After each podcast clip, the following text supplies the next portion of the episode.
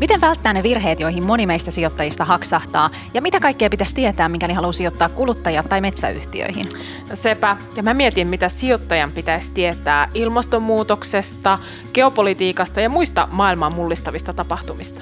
Onneksi tälle podikaudelle me ollaan saatu mukaan asiantuntijoita, joilla on vastaus näihin ja moniin muihin kiperiin kysymyksiin.